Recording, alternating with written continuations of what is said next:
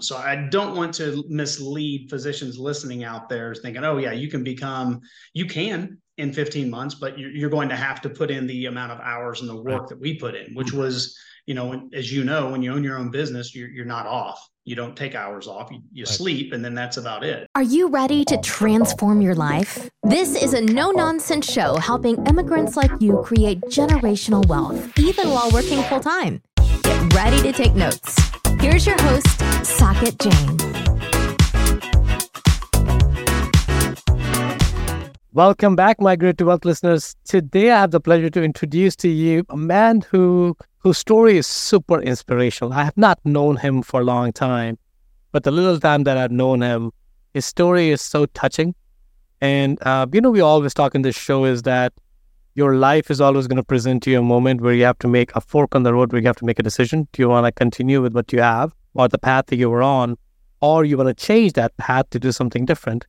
And uh, Danny Balmer, Bramer, who is our guest today, his story is one where the life presented him a fork, but it took away the original path, right? So he didn't necessarily have the choice to stick with the original path.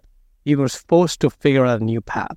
And that's really the story. What I want you to listen to this show is more about inspiration. You may or may not be able to resonate completely with the story or with the background, but I want you to look at this as a as a metaphor, as an as an abstract story where uh, where you think, hey, quitting job is not an option because that's the most comfortable thing for you, or investing passively is not right for you because you just don't know enough. Look at it from that perspective.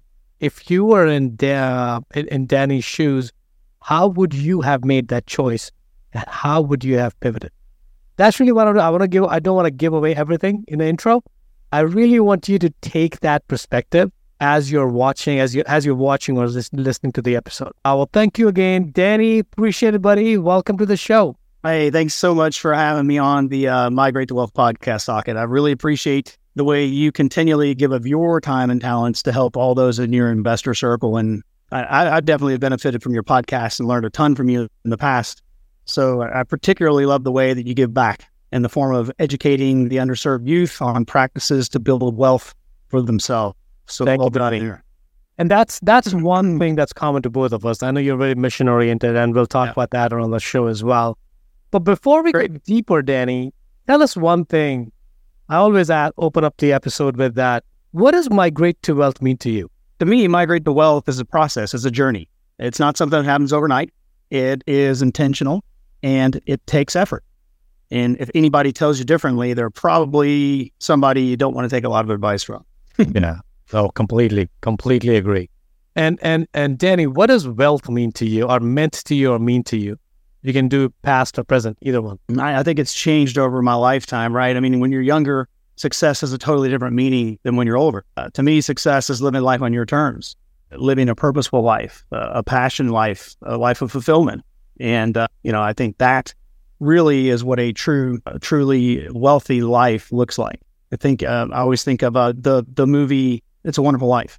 And yeah. the last note, he who has friends is, uh, you know, the most wealthy or something like that. I'm probably butchering that quote, but uh, it's true. Um, I think living a life of purpose and passion and having people around you that you care about on a daily basis is truly the the definition of wealth to me. Completely agree, Danny. I think that's really one of the biggest reasons why we started the show.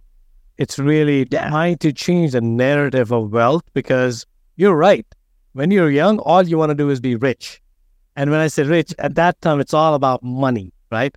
that I want to I want to have a yacht, I want to have a private jet, I want to do whatever, whatever that money, material wealth meant at that point. Mm-hmm. And as we all, and I think it's probably every one of us has gone through that cycle where you start with that, and then you hit a little bit of success, and then you realize that's it. I felt I thought it would mean very different. It would feel different, but it doesn't necessarily last for too long. You may have a high for a day, for a week, for a month, for a year, but eventually mm. all of us will hit that not rock bottom, but bottom again, saying, What's next?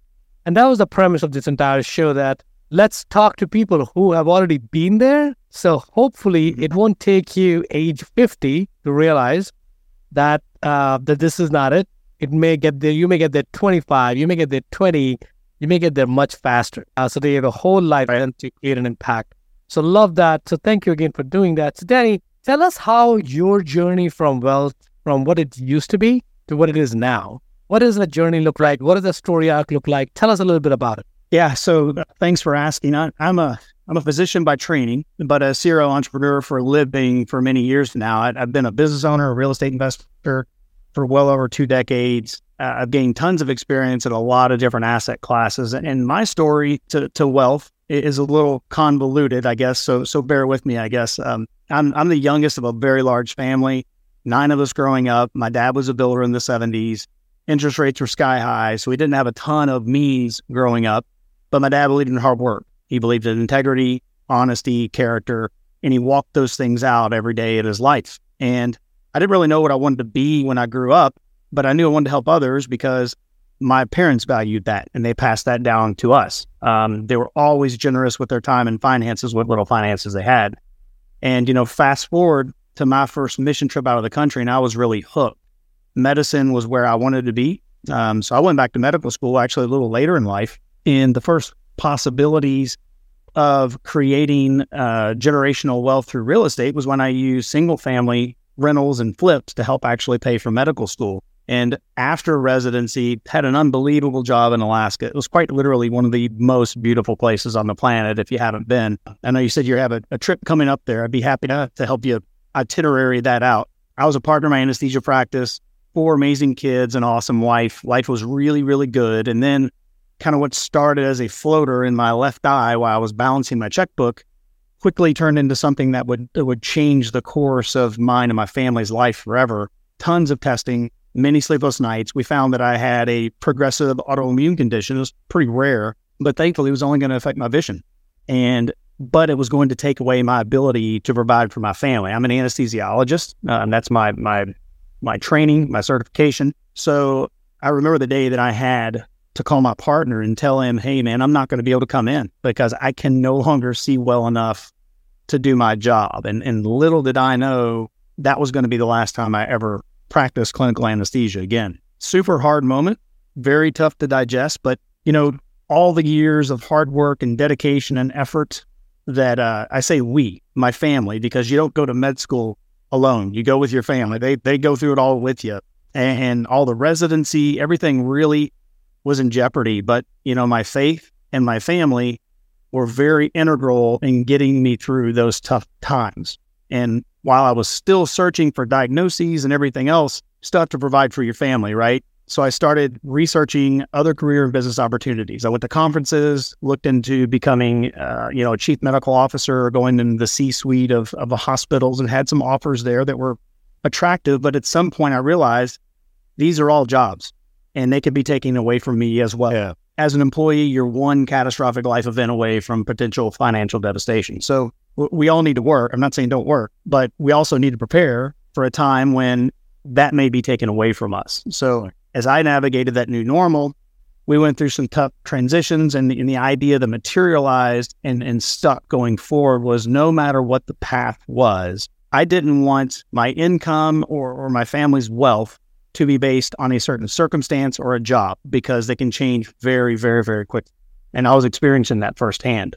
Yeah. So that's when I jumped into, you know, researching about different asset classes and those types of things. Saw my dad lose really badly in the stock market twice when he needed it the most during his retirement years. And so paper assets really didn't hold a, an appeal to me. Did, did live in Texas or Oklahoma at the time, I wasn't an oil and gas man yet. So striking it rich in oil didn't seem very likely. Uh, I was in Fairbanks, Alaska, and Alaska equals gold, right? So gold fever was running wild, but that seemed to be more speculating than investing to me. So I, then came the real estate. And that's where, you know, I had those previous success flipping homes, keeping some single family rentals to help pay for medical school and, and read a book that should be required reading for any person looking how to create generational wealth, which is, you could probably finish it for me, Rich Dad Poor Dad. Dad Poor Dad, yeah. And uh, then I had a great encounter with a, a medical school colleague at a wedding we were both in. And all these factors kind of combined to really change my trajectory. And um, came to realize that cash flow that uh, comes from real estate can last for generations and jobs don't. So I was yeah. on real estate at that point. Love that, Danny. There's so much in that story, man. And we're, we're going to pass a few elements of that. Not because the whole story is not important. I think because I want to I want to get the nuggets out that I think that the audience is going to benefit from. So, if you may, if I may ask you, and if you don't, if you don't feel comfortable, tell me. We'll always, we can always move on. If you go back to the time of your diagnosis, because uh, you're right, you spent a, you and your family have spent a lot of sleepless nights, sacrifices, and all this stuff. Going to medical school is a decade's work, especially as you start looking at specialization. Uh, my wife's side of the family is all doctors. So I know exactly what they've gone through uh, and still are going through. It's not an easy profession to be in because it's very demanding. So when when you take us back to that time where you had that diagnosis, what was going through your head, right? Because I can, I mean, the closest I can I can relate to that, and it's nowhere close, is when I got laid off in 2017. I was now looking back, my pain was nothing as compared to yours, because at least my health wasn't getting affected, right? I I was mentally devastated. My ego was bruised but I could pick up the bags and do the same exact thing again if I wanted to. I chose a different path. But tell us, go back into that time if you can. Kind of like what was really going through your head? I mean, I would be lying if I said we were we just had this right. We got this, and we eventually we did. Um, but initially, it was it was fear. It was anger. Not too much anger, but just, just like wow, you know, we we came all this way to hit this roadblock but you know, one of the things that that really emerged between me and my wife was was this peace that came about it. it and quite honestly, I, would have to say that it's it, there. There's three tenets I kind of have in my life, and that's faith, family, and freedom. In, in those orders, that's kind of my centering mantra. And when when tough things happen in our lives, it's time to believe what we believe, right? And and not getting too deep into into my faith, but that that's my faith grounds me. It's it's really tied to everything I do. I start every morning in prayer and quiet meditation and, and do I think something that we have a, a mutual friend, Trevor McGregor. He he he taught me a, a while back, and and uh, I think he's termed it gratitude stacking throughout the day, where you know several times per hour I, I bring something to mind that I'm grateful for. It's really hard to be sour or angry or upset when you flood your mind with gratefulness. And, you know, my family is a close second. They're my why. They're behind everything I do. So we've always prioritized family time, both quantity and quality. And, you know, that changes as they get older and they're in college. But keeping the important things important, I think really grounded me and gave me perspective in a storm that was really raging at that time in my life. So really, you know, my faith and my family were the two big pillars that we leaned on during those times and still do. Yeah, Danny, thank you for sharing that. Danny, one thing is kind of, I was thinking about it, and I don't know if you have that insight or not. Um, you may. What was going through your wife's? Because say again, what was going through your wife's head at that time, right? What was my wife's mind?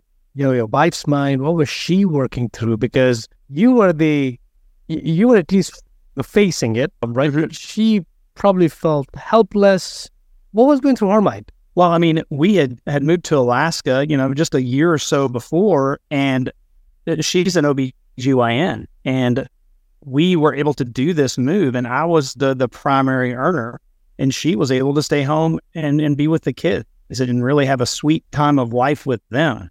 So a lot of the what's going to happen now, you know, i I've got this new life. If I've got this new sense of purpose with the kids and having all these amazing adventures and memories making all these am i going to have to go back to work full time you know is and we really didn't know what was going on for about a year and a half right? So we thought initially i had a brain tumor.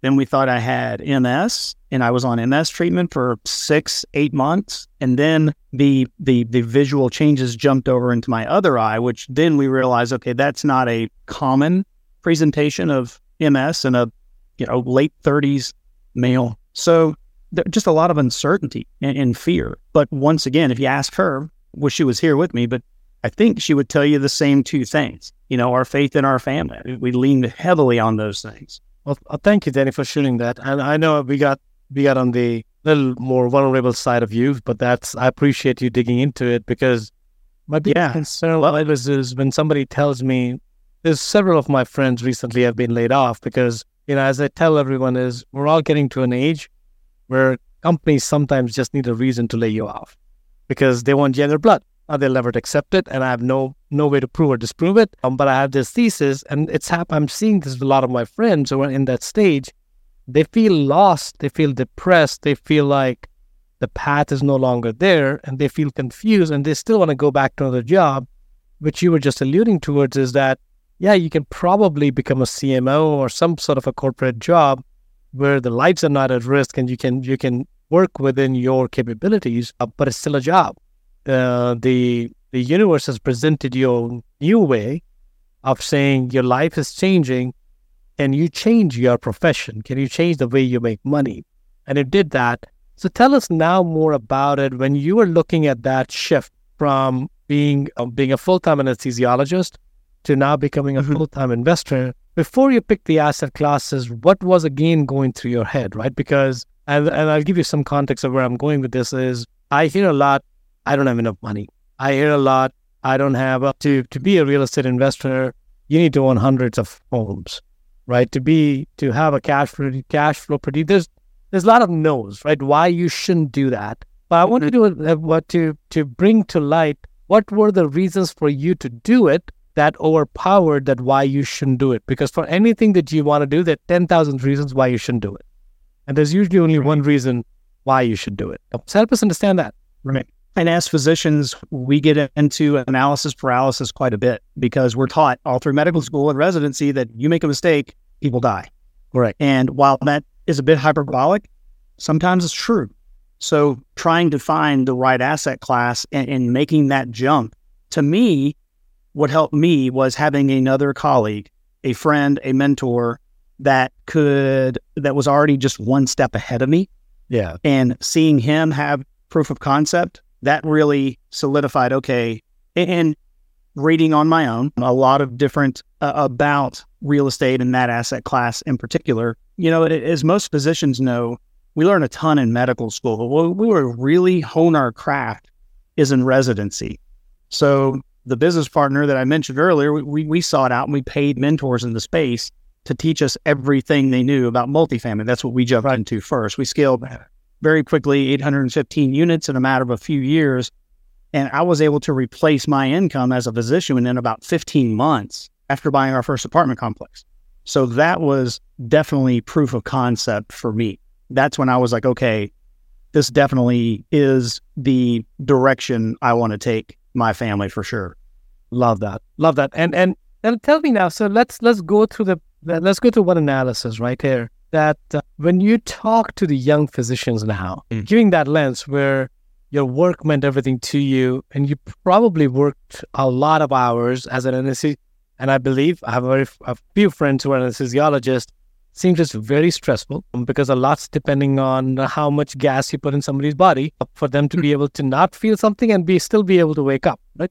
And there's a lot that goes and it's very stressful. I've heard. I, I've never been in that situation, so I can't describe that. To now giving a point where you said that in 15 months, your cash flow from the apartments was covering your salary as, a, as an anesthesiologist. So when you reflect back on that dramatic shift where you have to work your butt off to make that X amount of money. And now you're making that passively through investing in a, in a, in a multifamily. What was going through your head? And I don't know if you saw that before, because I'm assuming you had a few fam- single family homes, but single families don't have that level of impact because you make $200, $300, the scale has to be there. When you're buying a multifamily, definitely, definitely there is a scale.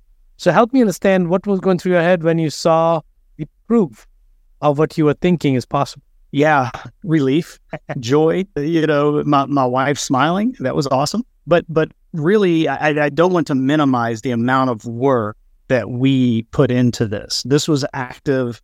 You know, like I said, we went out. It was myself and him, and you know, maybe one or possibly another partner in each of the deals, and we ended up scaling very quickly, actively. So I don't want to mislead physicians listening out there thinking, oh yeah, you can become you can in 15 months, but you're going to have to put in the amount of hours and the work that we put in, which was, you know, as you know, when you own your own business, you're, you're not off. You don't take hours off. You, you sleep, and then that's about it. So there was a very concerted, you know, hard driving effort to get there. That being said, though, I, I think with, you know, principal stacking, time value of money, cash flowing assets, those types of things, physicians can very readily be financially free in, you know, five, maybe 10 years where their passive income is outpacing their income that they are making as a physician. And, and yeah. once you're, or not even your income, but just your expenses, once you've met your expenses, you're kind of out of the rat race. And then you're practicing because you want to, not because you have to.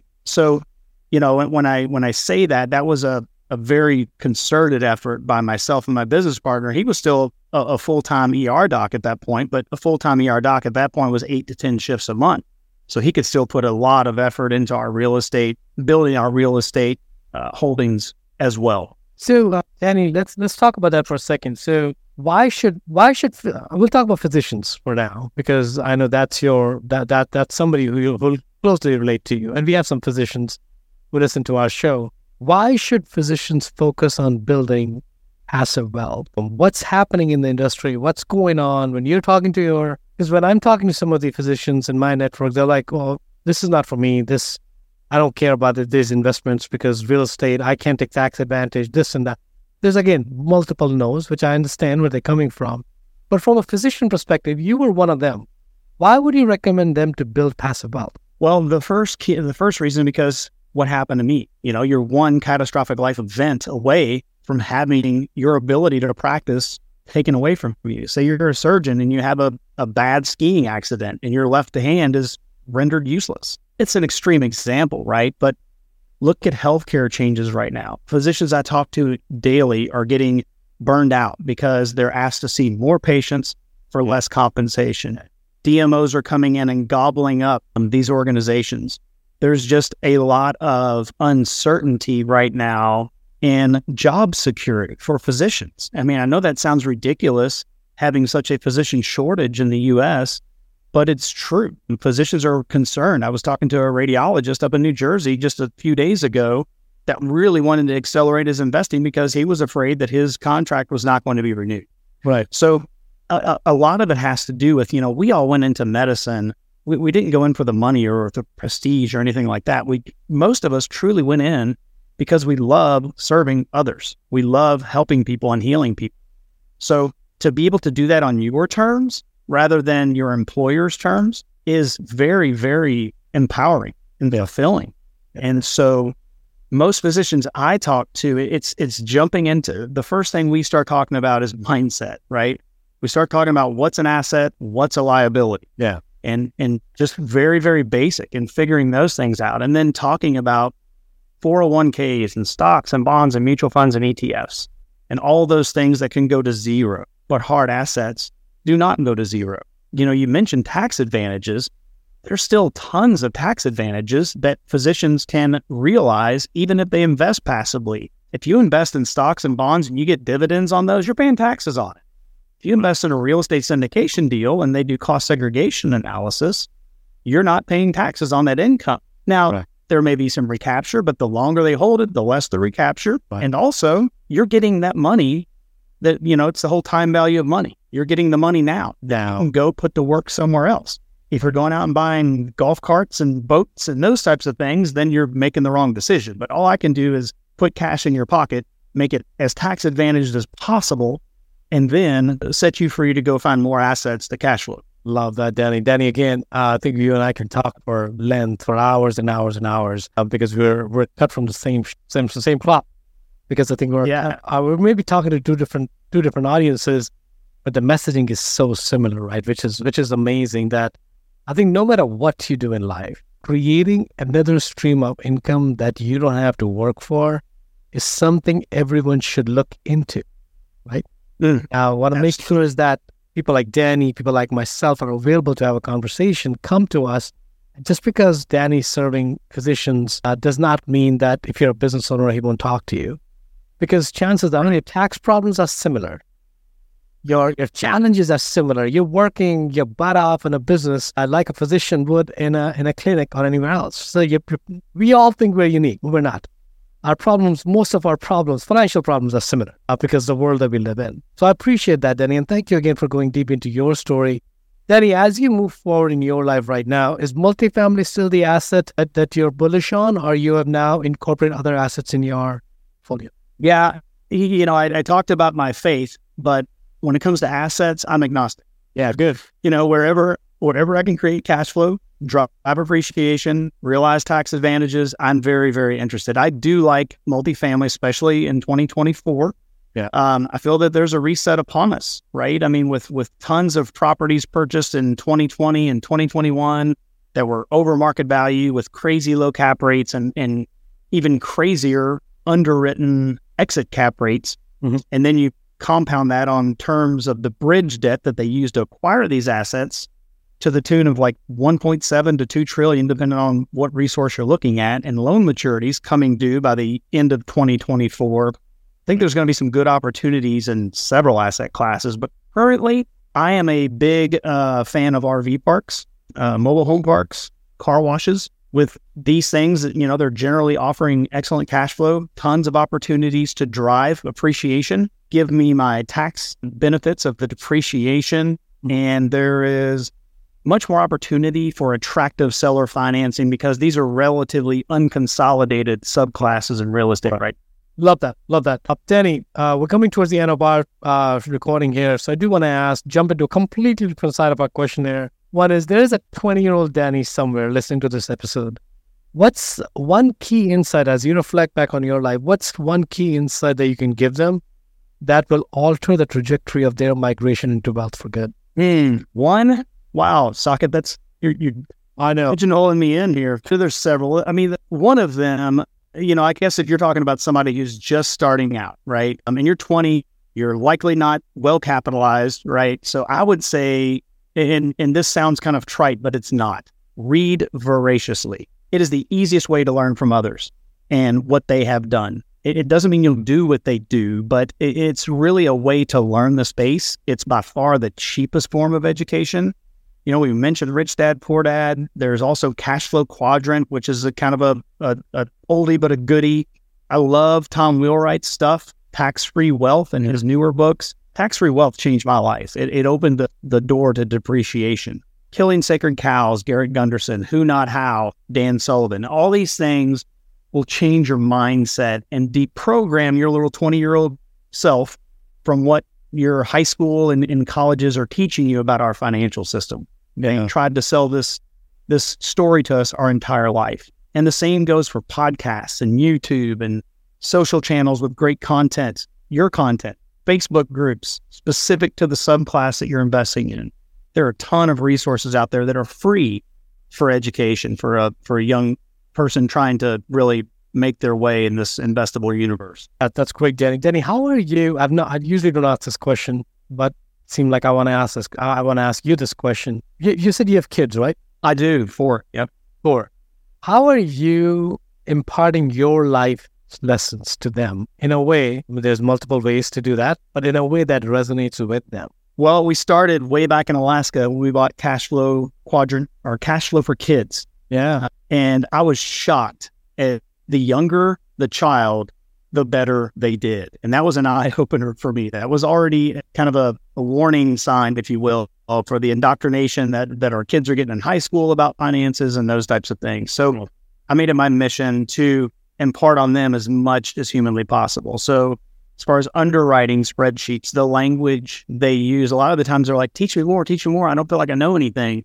But, you know, their languages and assets and liabilities and ROI and NOI and those types of things. And I and I keep encouraging them. They're so far ahead of their peers just by knowing this language and understanding what an asset is, what cash flow is. But you know, we have SDRAs that we all invest and we we um, I always say use a tax advantage vehicle to a tax disadvantage asset class. So anything we do Right. actively like flipping, we'll do in an SDRA through a third party. I have them involved in in a, a strategy that I use with options and stuff like that that kind of bookend the market. And we sell coupons to you know hedge fund managers that have to buy them because they have um, parameters that they have to their fund has to meet. So we're there to sell those. I taught them how to do that. They are involved in mineral rights. Um, so they're basically you know anything that doesn't require them to be an accredited investor. Obviously, they're not there yet, but hopefully they will be soon. And and really, it's just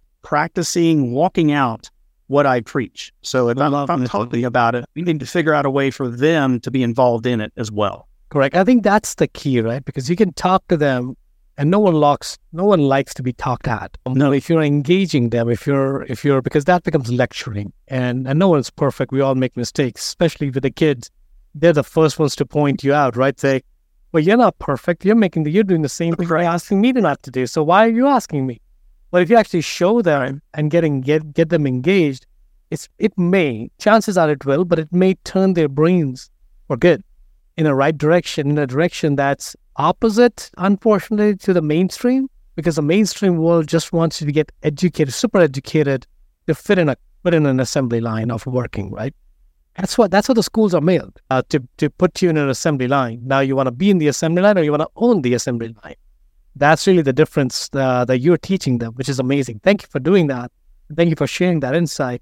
The last question of the show here is really, Danny, about, and I have a, because you're a man of faith, I have a feeling that you've, you've, you've pondered upon that question. As you reflect back on people that you interacted with, life that you've had, what's uh, what's one thing that you believe humanity as a whole should migrate toward? I'd missed the last part of that. So humanity as a whole the humanity as a whole should migrate towards in the next few decades? Where are the gaps in humanity? Wow, that's a really, really good question. But I always, I guess, revert to serving others.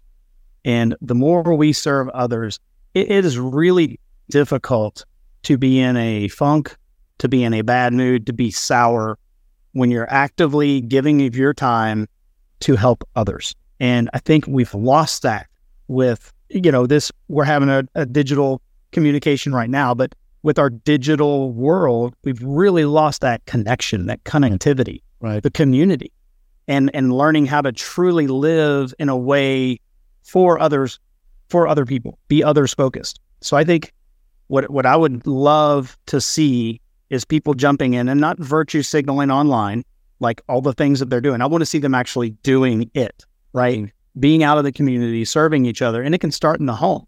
You know, I tell my kids all the time, feel free to do the dishes without me telling you. feel free to take out the garbage. Right. I think the more we serve each other and give each other a value without the expectation of return, you know, truly serving to serve. Right. I, I think it really changes who we are as a person. Love that. Danny, thank you again for sharing this insight, man. Did I I, I wish we had more time to continue talking about this. This is the absolutely delightful conversation. Uh, but anyway, if people want to look at you, look look at the work you do, get in touch with you, where can they find you? Yeah. But and if you'll indulge me just for a second before I give you know my information, I, just kind of want to share one key concept for your listeners that really has has been good for me. It's been good for my close friends, my family, my kids, as we all come of age in these crazy economic times. You know, and because all of this can seem overwhelming, especially to physicians and entrepreneurs and all those listeners about there who are overworked and stressed. It can elicit fear and anxiety and just just completely stop you from moving. It can just be immobilizing. So the best way to combat that is just take a step. If you take a step, you're not stuck and you're making progress. And, and progress pounds out fear and empowers us to do amazing things. So I just want to lead your listeners with that. Just Very take good. that step, whatever that step is, make sure it's a forward step and empower yourself. So yeah. if, if they do want to talk to me about that concept or any other concept that we've talked about, um, obviously they can reach out to me by going to my website, which is cashflowmd.com. That's just cashflowmd.com. And my email is danny at thecashflowmd.com. I'd also love to give your listeners my free ebook if they'd like to have that. It's called Dose of Diversification. And it covers a lot of the questions and answers that I'm asked by doctors and other entrepreneurs really wanting to know more about real estate investing. They can get that by going to winmytimeback.com. That's winmytimeback.com, all one word. Thank you. Thank you for uh, thank you for a generous offer. I'm sure I encourage people to look at it. I've not read that book myself, but if this conversation is of any reflection, uh, your mind's going to be blown away. Right? Uh, so part of that is just being, being uh, absorbing from somebody who's, who has been in your path. And when I say that, not necessarily, you don't have to be a physician to read the book. You could take those same concepts, even if you're an entrepreneur, it still applies to you. Even if you're a corporate employee, absolutely, still applies to you. These concepts are evergreen and it applies to everyone. So thank you again, Danny. Appreciate your time, buddy. And thank you again for the listeners. If you're listening to this part, I always say that thank you because uh, I know your time is valuable. And while we can give you education and while we can give you money back for any offer you, we may have ever had, we cannot give you your time back. Time's the most mm-hmm. valuable resource, and we appreciate you uh, tuning in, listening in. If there's anything we can do for you, you know where to find me, you know where to find Danny. Please feel free to reach out, and we'd love to hear from you. Thank you again. Thanks again for having me on, Saket. I appreciate it. It's been an amazing conversation. If you got value from this episode, you might consider sharing this content with a friend. But most importantly, be sure to take action on what you've learned. One way you can take the next step is to connect directly with Saket on an investor call. That link is waiting for you in the show notes below.